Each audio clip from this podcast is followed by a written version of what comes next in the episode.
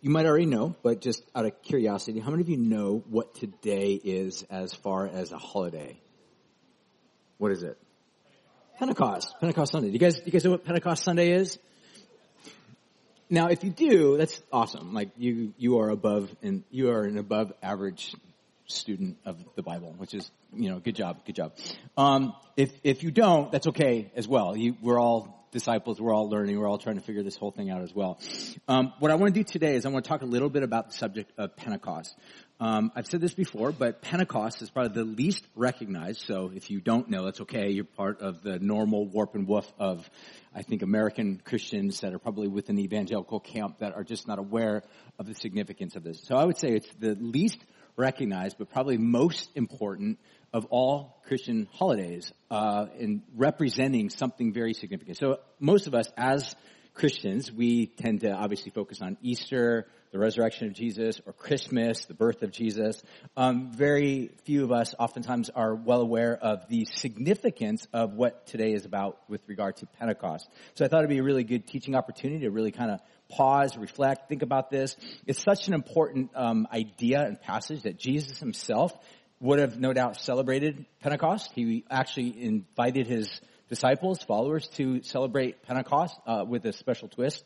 Um, we also see Paul in the book of Acts. It's described as something that Paul himself was making his way in one of his missionary journeys back to Jerusalem. His hope was to get there back in time for Pentecost.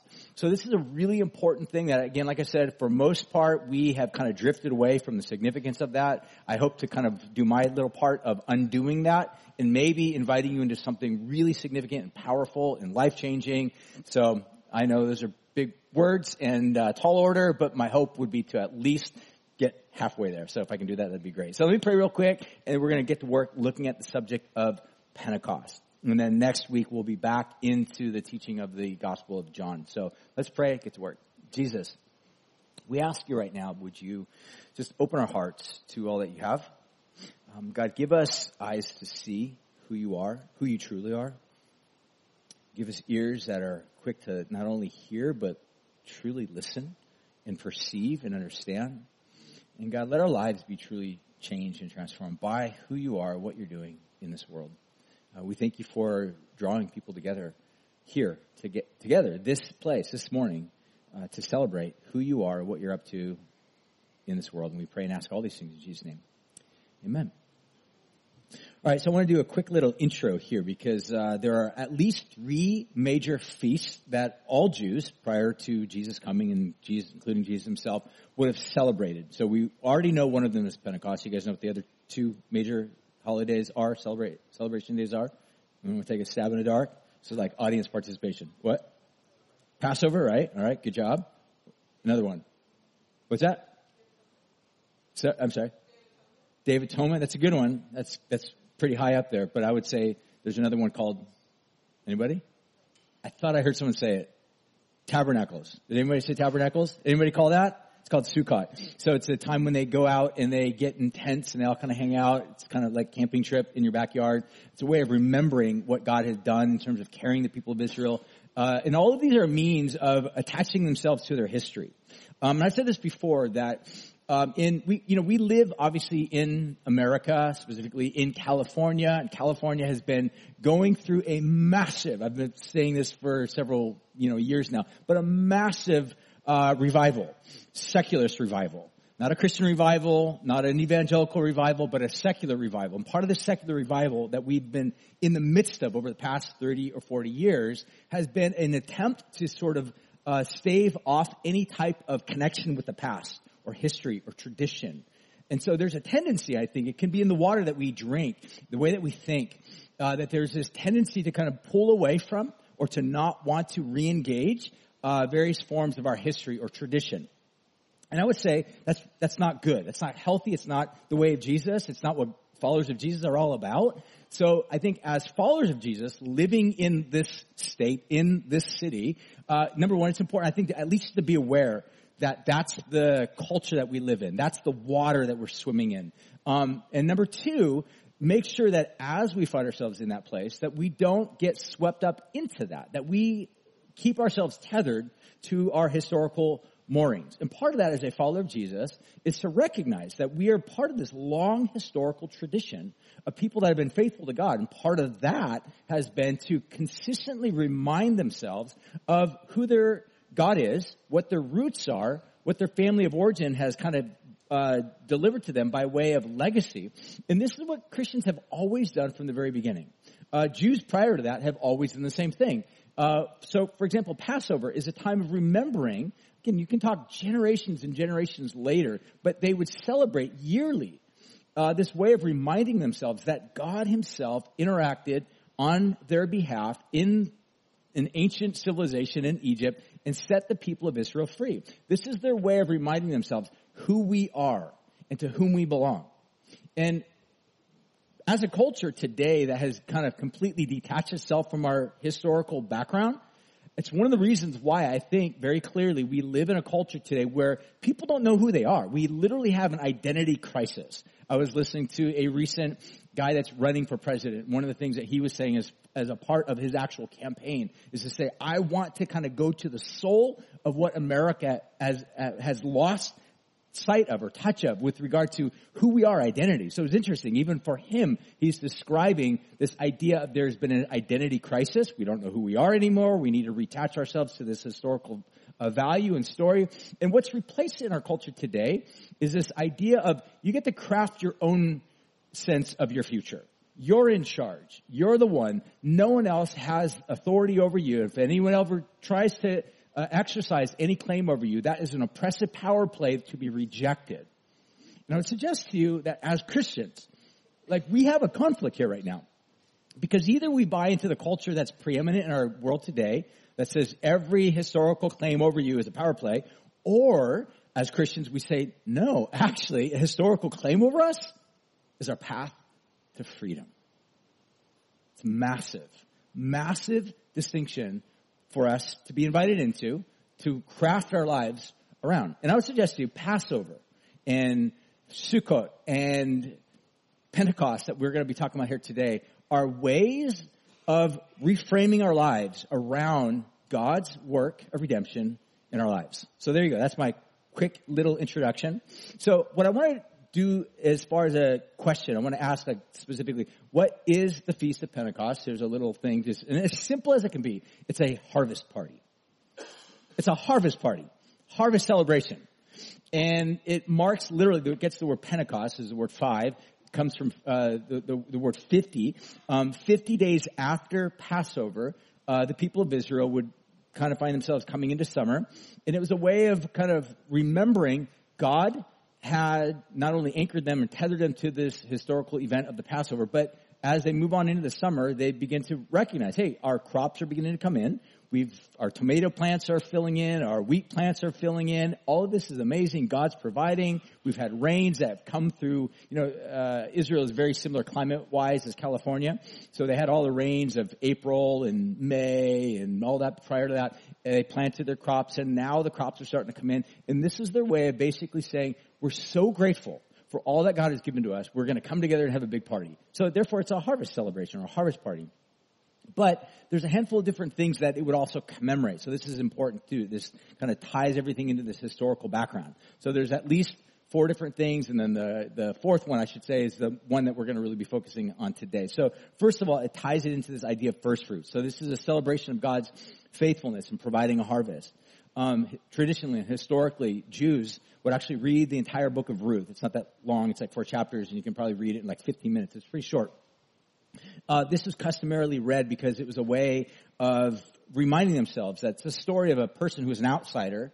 Um, they had really nothing to do with the Jewish community um, other than a marriage that ultimately ended in death, and so therefore it's a story of this person Ruth who gets brought into this community of God's faithful people, even though she was an outsider.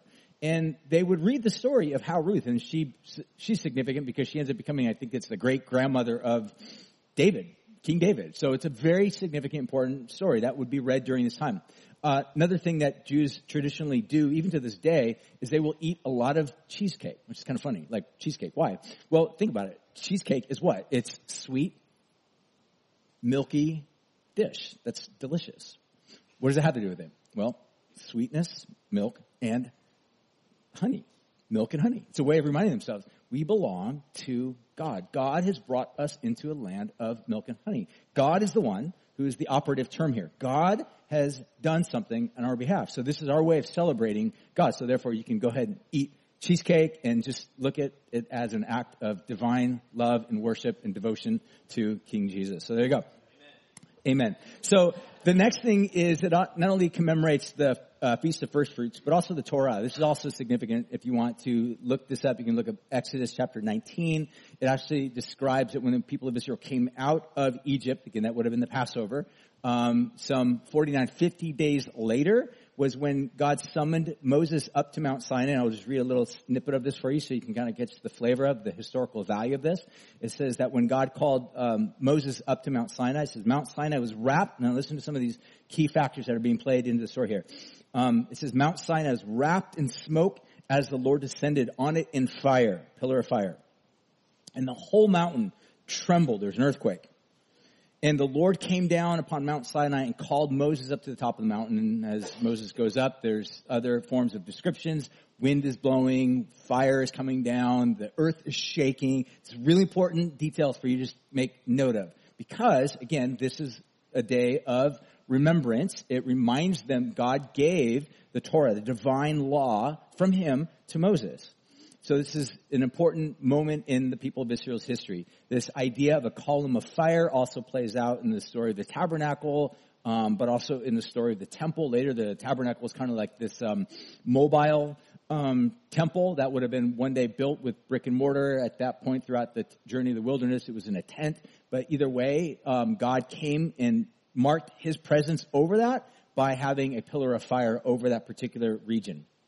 So number one, first fruits. Number two, Torah. Number three, um, traditionally believed to be the time of King David's death. Again, this is just sort of a tradition that sort of was formulated around the life and death of King David. And then lastly, what I really want to focus on here is this idea of the outpouring of God's Spirit. This is what I think most significantly for you and I as followers of Jesus can identify and think about with regard to this time of Passover. The outpouring of God's Spirit.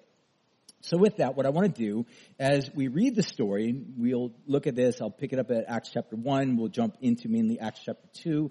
Um, this story of Pentecost in Acts 2 can look a little strange. Strange things are happening, but I hope that by seeing what happened on this particular day, on Pentecost, within the larger scriptural narrative, it will bring some degree of clarity and hope um, I think transformation to our lives as we really understand what God is actually ultimately, I think, inviting us into. So I think of Luke as not just so much a historian, uh, or not so much as a news reporter, but as a historian. So he's not just simply recording facts and details. He's the author of the book of Acts, but he's also trying to make connections of the story, of what he's observing by way of like report, uh, with a historical account of what God has been doing throughout the people of Israel's history, ultimately as a way of saying, here's who you are. In other words, identity. And here's what you're called to. In other words, mission, purpose, idea. Again, I think this is such a timely and important message for our world today that for the most part is lost in its sense of identity. Who are we? We have no idea. Um, we go shopping around for identity as much as we can. What are we supposed to do? I have no idea. Scroll on our phone all day long? No, because that's boring. What should we do with our lives? Well, the Bible very clearly, and by way of Pentecost, gives us not only a sense of who, our, who we are, our identity, but a sense of mission and calling as to how we can be living our lives that really bring forth a deep sense of meaning and purpose uh, in our existence. So, with that being said, I want to jump right in. We'll take a look at Acts chapter 1. I'll read a couple passages in verses 4 through 6, and then we'll skip on down to Acts chapter 2. All of these will be up on the screen. You can write them down if you would like. Here we go It says Jesus ordered his disciples. Now Jesus had been resurrected now for, you know, handful of days, several weeks now. Jesus, we're told that after he died, was resurrected. We celebrated that on Easter. He went, basically went around throughout the region of Judea and Galilee, and he just did what he'd always been doing. He talked about the kingdom of God. He was inviting people into the work that he was up to, which is phenomenal in and of itself. That Jesus post resurrection is still like doing the same stuff that he always been doing. And at this particular point, there were hundreds and hundreds and hundreds of people that were witnessing the fact that Jesus was dead, but is no longer dead. He's alive. So that begins to become a clue for us what Jesus is inviting us into. That whatever it is that he's inviting us into is something that transcends death. Let's pause think about that. Think and take a little bit of an assessment of your life. What are those areas in your life right now that are marked by death? Where death has its mark. Where death has left a stain. Death has caused pain or grief. What are those areas that you might look at and say, there's no way life can come beyond this. There's no way there's any form of animation after what's been going on in this particular situation of your life. What the hope of the gospel is, it invites us to see things, not with death as being the end, but death as being something that Jesus, by way of divine power, can basically reanimate and bring forth into something brand new, totally unexpected, something absolutely beautiful and good. So Jesus is cruising around, hanging out with people, talking with them about the kingdom of God. And it goes on to say, he tells his disciples not to depart from Jerusalem, but to wait for the promise of the Father, which he said, you heard from me. It says, for John baptized with water, but you will be baptized with the Holy Spirit. Jump on down to verse six. And when they came together, he asked, they asked him, Lord, will you at this time restore the kingdom of Israel? Verse seven, he said to them, it is not for you to know the times or the seasons of the Father that he's fixed on his own authority, but you will receive power from the Holy Spirit when he has come upon you, and you will be my witnesses in Jerusalem, Judea, Samaria, to the ends of the earth. Now, uh, at this particular juncture, they're kind of wondering, is this the time of the great, like, ascendancy of the king? Are you going to become king? And are we going to continue to, like, rule and reign on your left and your right hand? So in other words, their understanding of what was happening here was still a little bit skewed it was still a little bit tilted towards their own false understandings, their false notions. So what Jesus does is he gently corrects them, says, it's not for you to know about all this, but what you are invited to do is to just trust God, even though you might not have all the answers. I think this is a great way to think about the Christian life. Christian is not someone that has all the answers. It's important for us to try to understand things. So I'm not going to say, constantly just suspend your thinking abilities. No, think critically, think carefully, but also recognize you are going to be limited in terms of all that you're going to be able to understand. But what we are invited to do is to trust Jesus, to look for His empowering presence in our lives and to step into all that He calls us into. And so this is what Jesus is inviting them into. He says, you shall receive power when the Holy Spirit has come upon you, and you will be my witnesses in Jerusalem, Judea, Samaria, and the end of the earth. And so what I think he's describing here very clearly is that I'm calling you to testify, to bear witness of the life that I've given you. And every Christian, this is not the job of just like certain elite group of like ninja level Christians, people that have ascended to like, you know, powerhouse status of Christianity. This is everyone. If you are a follower of Jesus, every single person in this room has been given and gifted grace from God by way of the Holy Spirit, power, which we'll look at in a second here, to be able to live into all that God has. All of us are called witnesses. Now this is, this is a noun. This is a noun. It's important to know this because sometimes we think of witness as being an action. It can be. We, we think of people going down to downtown and waving a sign that says Jesus is coming back soon or you're going to go to hell or whatever sign that oftentimes gets made out there on people's billboards as they go down and witness. But the point that I would make is what I think Jesus is inviting them into is like, no, this is who you are. You are a witness and you are called to bear witness of me and what I've done in your life. So this is, this is significant. Every one of us in this room, if you are a follower of Jesus, you have a story and your story matters. It's your own unique story. It's unlike any other story in this particular room. And that story has impact and value that God wants to use. Now again, I realize we deal oftentimes with the sense of, you know, insecurity or fear or we lack courage and whatnot. But the point of the matter is, is that God invites us by His power to trust Him to step into all that He calls us to to do. And again, it might look differently for all of us. Some of us are bold and we like to talk and some of us are not so much that way and we just have our own little story and sometimes we might even look at our story and think it's a little bit insignificant. But at the end of the day, your story is your story and your story of redemption matters. And God will use that.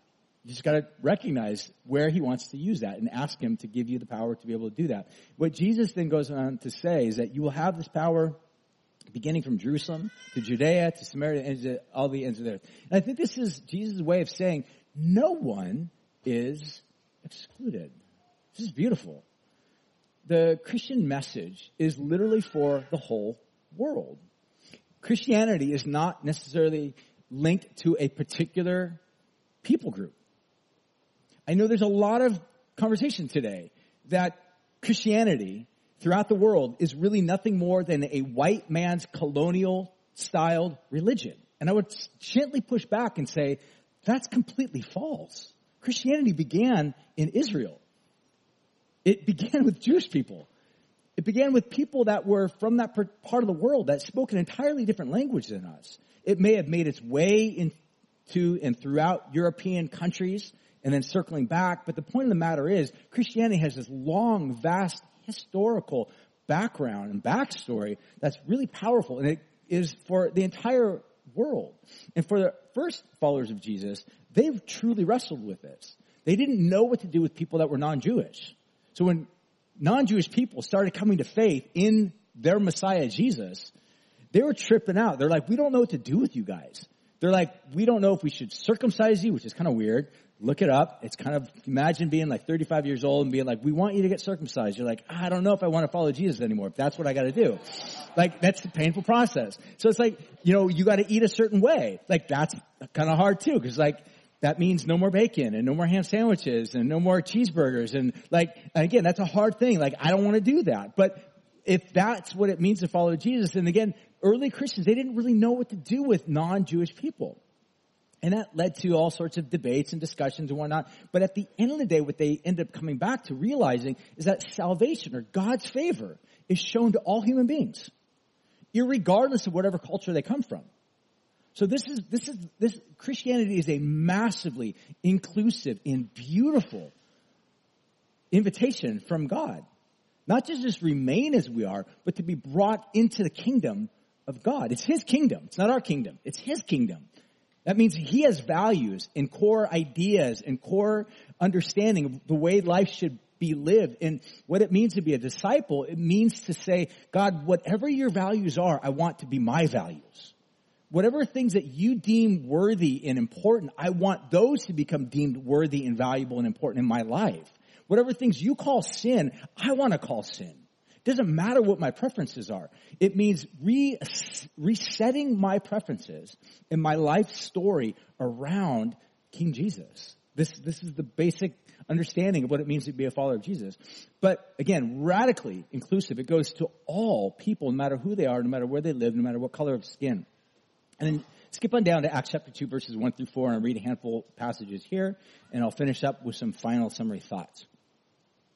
When the day of Pentecost had arrived, today, 2,000 years ago, they were all together in one place, and suddenly there came from heaven a sound like a mighty rushing wind, and it filled the entire house where they were sitting.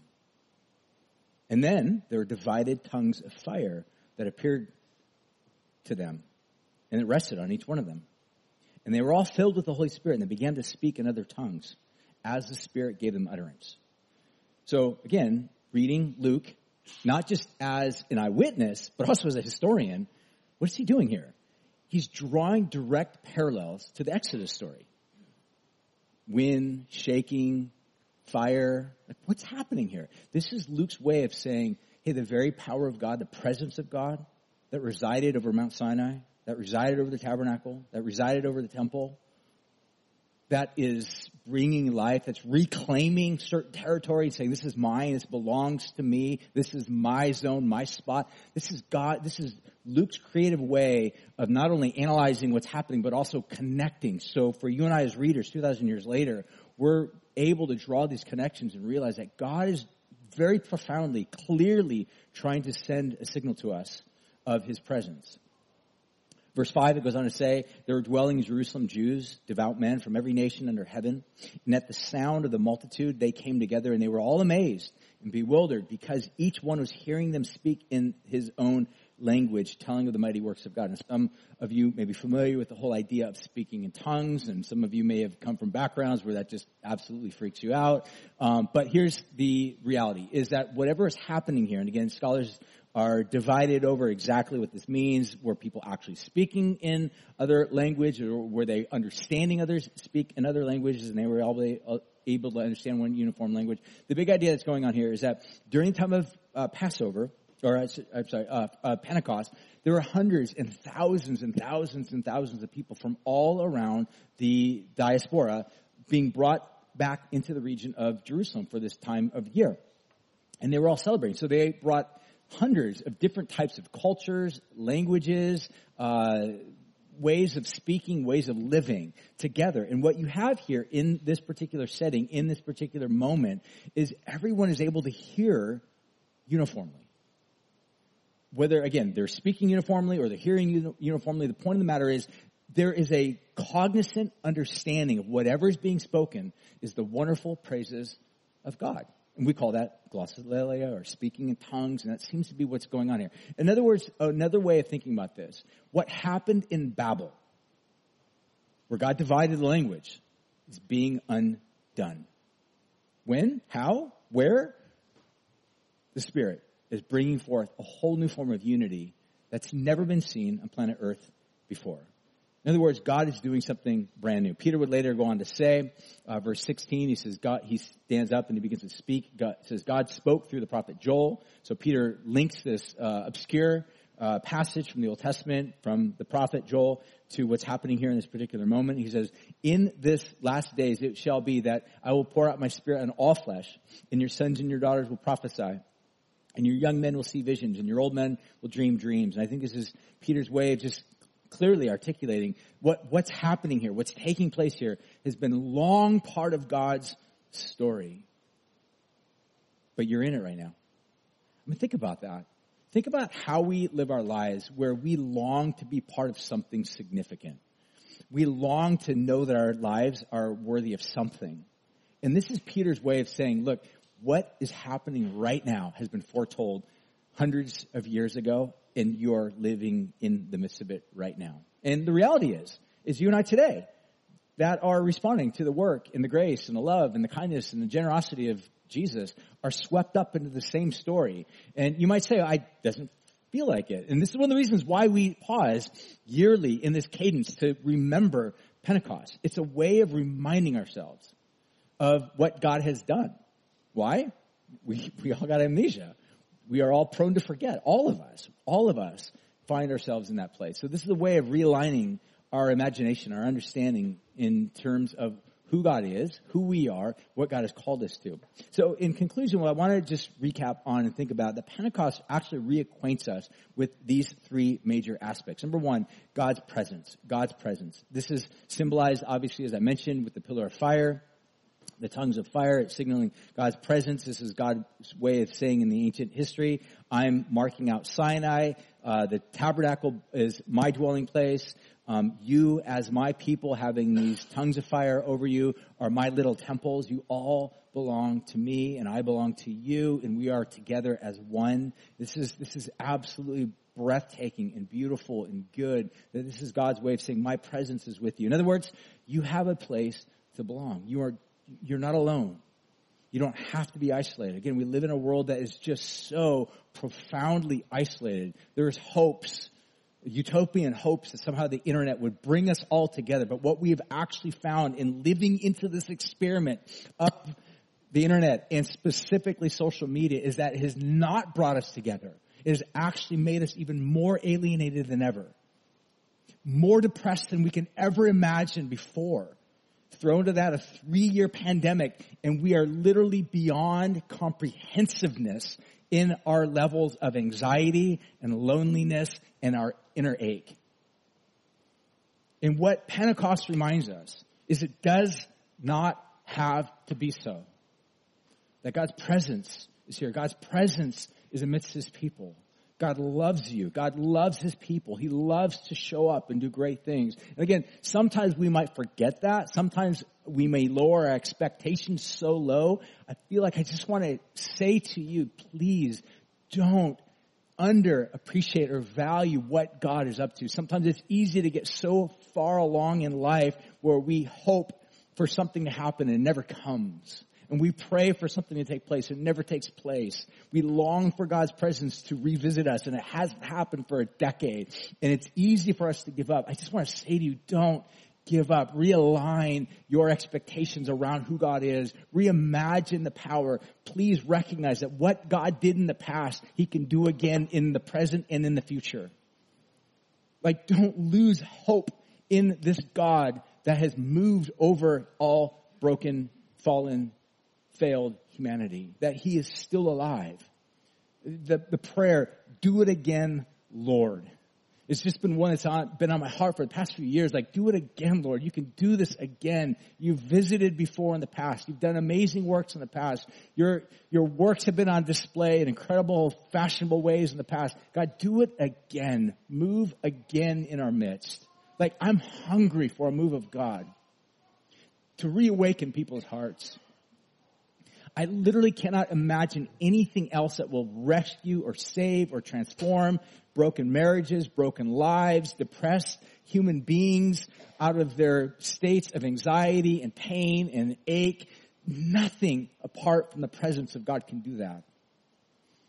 So the prayer, the, the, the, aching prayer, God, do it again, is something that my hope that all of us would be praying on a regular basis.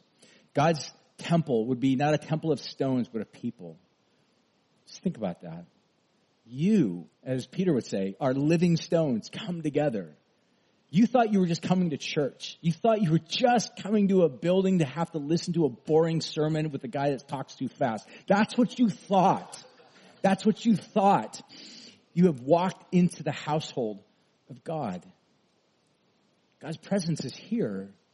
God's presence is for you. You have a place to belong. It's powerful. This is the message of Pentecost. Secondly, we see Pentecost reacquaints us with God's power. You actually have access to strength.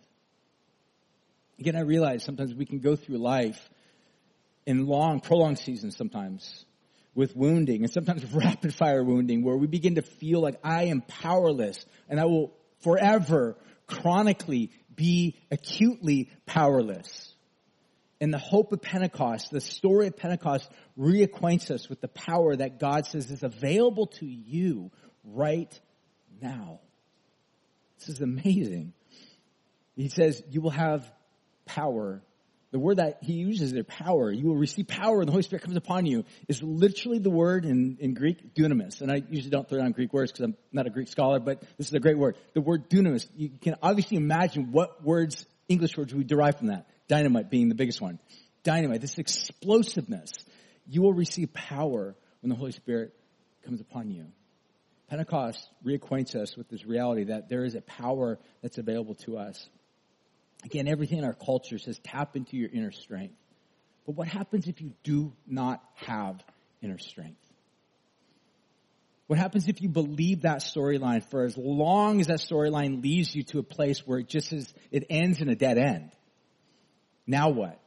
Despair? Is that all, is that all that's there? Is that all that's available for us as a menu of options? I would suggest to you, Pentecost says, no. It's when you come to the end of yourself that you now find yourself stepping into this power that God has. The interesting thing about power is that power has historically been abused in so many different ways. We know this more so, I think, than ever before in our world today because we've seen been acquainted with more forms of power abuse than ever before. And I think a lot of that has to do with social media and just means of being able to make these things more public than ever before and people not being able to get away with stuff that they used to be able to get away with in secrecy. And in some ways, I'd say Great, that's good. That's actually a good thing because it's revealing, it's ripping off the mask of power abusers. But what you oftentimes have is this idea of abuse of powers, whether it be those who do not have power, they feel themselves powerless and they long for it. Because somewhere in the framework of their understanding is like, if I can just have power, then I can overturn the tables of my oppressors and then I can become the powerful one that oppresses them. And that's just nothing more than a recycling of power. It's the same thing. It's this, it's literally the definition of what's happening in our world today. Or you have people that have power and they use it as a means of abuse of others by taking advantage of them. And it's one of the reasons why you've had all forms of philosophical ideas and ideologies that have become very predominant and popular in our world today. Um, specifically, most notably, Marxism. is a way of basically addressing power. It's a way of looking at the power abuses amidst social classes and saying we have to do something about this. And the way that Marx suggested that power be dealt with is to basically blow up the system because the system was framed by abusive power brokers. And so the only way that we can create a world of harmony and goodness or somehow where it's not basically exploiting other people is to just blow it up, to destroy it, to detonate it. But again, you can see how that's played out where again, many ancient philosophers would recognize what you really need is a movement of goodness because power alone can never bring about utopia or help or hope in this world. Power that is in the hands of good people become a means to leverage the pain and suffering of other people and bring about good. Predominantly, we see that most notably clear in the person of Jesus. Because this is what we see that Jesus did. He steps into this world. He has all power. He's the Lord of Lords, the King of Kings. But he strips off him the power from himself and allows himself to be oppressed and crushed and destroyed and tortured and crucified. But what power he had, he always used to leverage for the lives of other people. He used strength and power for the lives of other people. And this is what we see that God gives us power not to be abused, but to realign our lives around Him and to be a part of what He's up to in this world. And this ends with this last idea that not only do we see Pentecost reacquaints us with God's presence, God's power, but lastly, God's purposes. In other words, your life ultimately has meaning and worth as we find ourselves aligning with the work of God. Now, in general, just alone, even if you are straight up antagonistic towards everything that God is, your life still has value because you bear the image of God. You don't even have to be a follower of Jesus. Your life still has value. You matter as a human being. Period. What we realize is that God invites us to align our lives with His purposes in this world. And Pentecost reminds us that on our own, all that we are left with is groping in the dark, trying to figure out our own way forward, trying to fabricate and fashion our own lives in our own understanding of the way life should be. But ultimately, at the end of the day, those always leave us broken and empty. But what God does, He says, I want to invite you into my purposes, which is one of the reasons why Jesus says, and you shall be my witnesses, both in Jerusalem and Judea and the other, Samaria and other most parts of the world. This is God basically inviting us into saying, I have a purpose for you in this world, and I will empower you for that purpose in this world to be about all that I've called you to be about. And as we do that, we then begin to find that meaning and worth is something we get to live into and experience. I wonder if one of the reasons why we have so much of a heightened awareness of anxiety and depression and grief in our world today like never before is because we're in this cycle of trying to make sense and bring meaning into our lives based upon ourselves. In other words, tapping into our inner self, our inner understanding and saying, I am the only one that can actually determine what meaning and purpose and value in life is all about. And I would suggest to you that is a lie that cannot ultimately sustain you. It cannot help you. But what you can do is you can tap into the value and meaning and purpose and mission that God gives and then find your life ultimately fulfilled. And this is what Pentecost reminds us that God is this missionary God. He's doing things in this world that are profound and beautiful and good and he invites us be a part of that. So lastly, and I'm going to show you a video and we're done. Little video. Pentecost ultimately is, er, is, uh, it marks really the beginning of a whole new world where the outcast is honored, where the powerless are empowered, and the lost find their meaning and purpose ultimately in God's mission. This is what Pentecost reminds us of.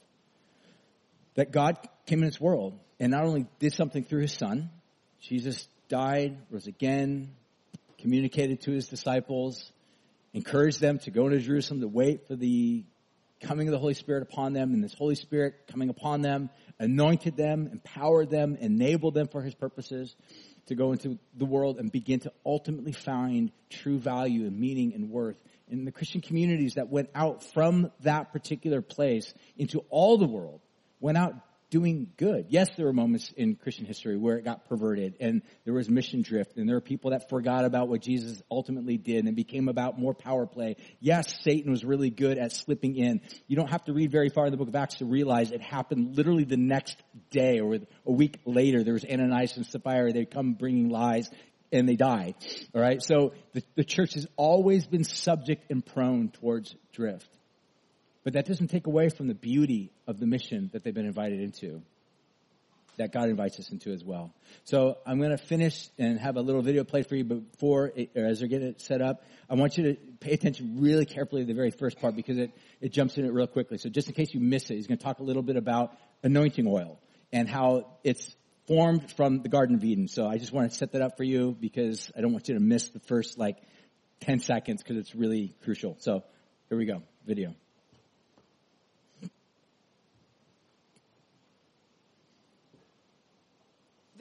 Ritual in the Bible involving fragrant plants and spices that make a rich oil to pour on special objects or people. This is called anointing oil. And its meaning is rooted in the story of the Garden of Eden, where God provided water for the dry land and formed the human, filling him with his spirit. This is the first anointing. The oil is a liquid symbol it's the water of life and God's Spirit combined together, used to mark a person or a place as a bridge between heaven and earth. During his wilderness exile, Jacob had a dream. He sees a stairway leading up to heaven. When he wakes, he anoints the stone on which he slept and called the place House of God. A place where heaven and earth are one. The Israelites built the tabernacle in the wilderness. When it was completed, they anointed the tent with oil, marking it as a place where God's heavenly presence has come down to earth. Israel's priests and their kings were anointed with oil to set them apart as leaders, to mediate God's heavenly wisdom to the world. But they rejected God's wisdom. They led with violence, leading to ruin and exile. Their failure created hope for the ultimate anointed one. One anointed not merely with oil, but with water and spirit. Not merely a bridge to heaven, but heaven itself come to earth. This is Jesus Christ. More than a name, Christ is a title. It means anointed one the new human, the ultimate priest, the cosmic king. God's heavenly life coming into our world in a new way. A surprising way. And after Jesus rose from the dead, he spread his anointing out into the world through his followers. Christians, from the word Christ, anointed ones who follow the anointed one. People marked by God's Spirit so that more and more of earth can be filled with the life of heaven.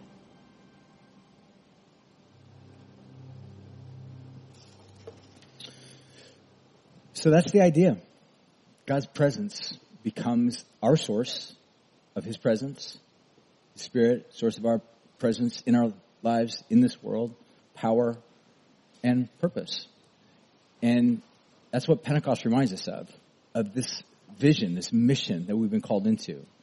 I want to invite you now to stand. We're going to close. I want to pray over you guys right now. And as we do, I want to just specifically invite you to ask God, what are those areas in your life that maybe you need a fresh awakening in your heart for the things of God?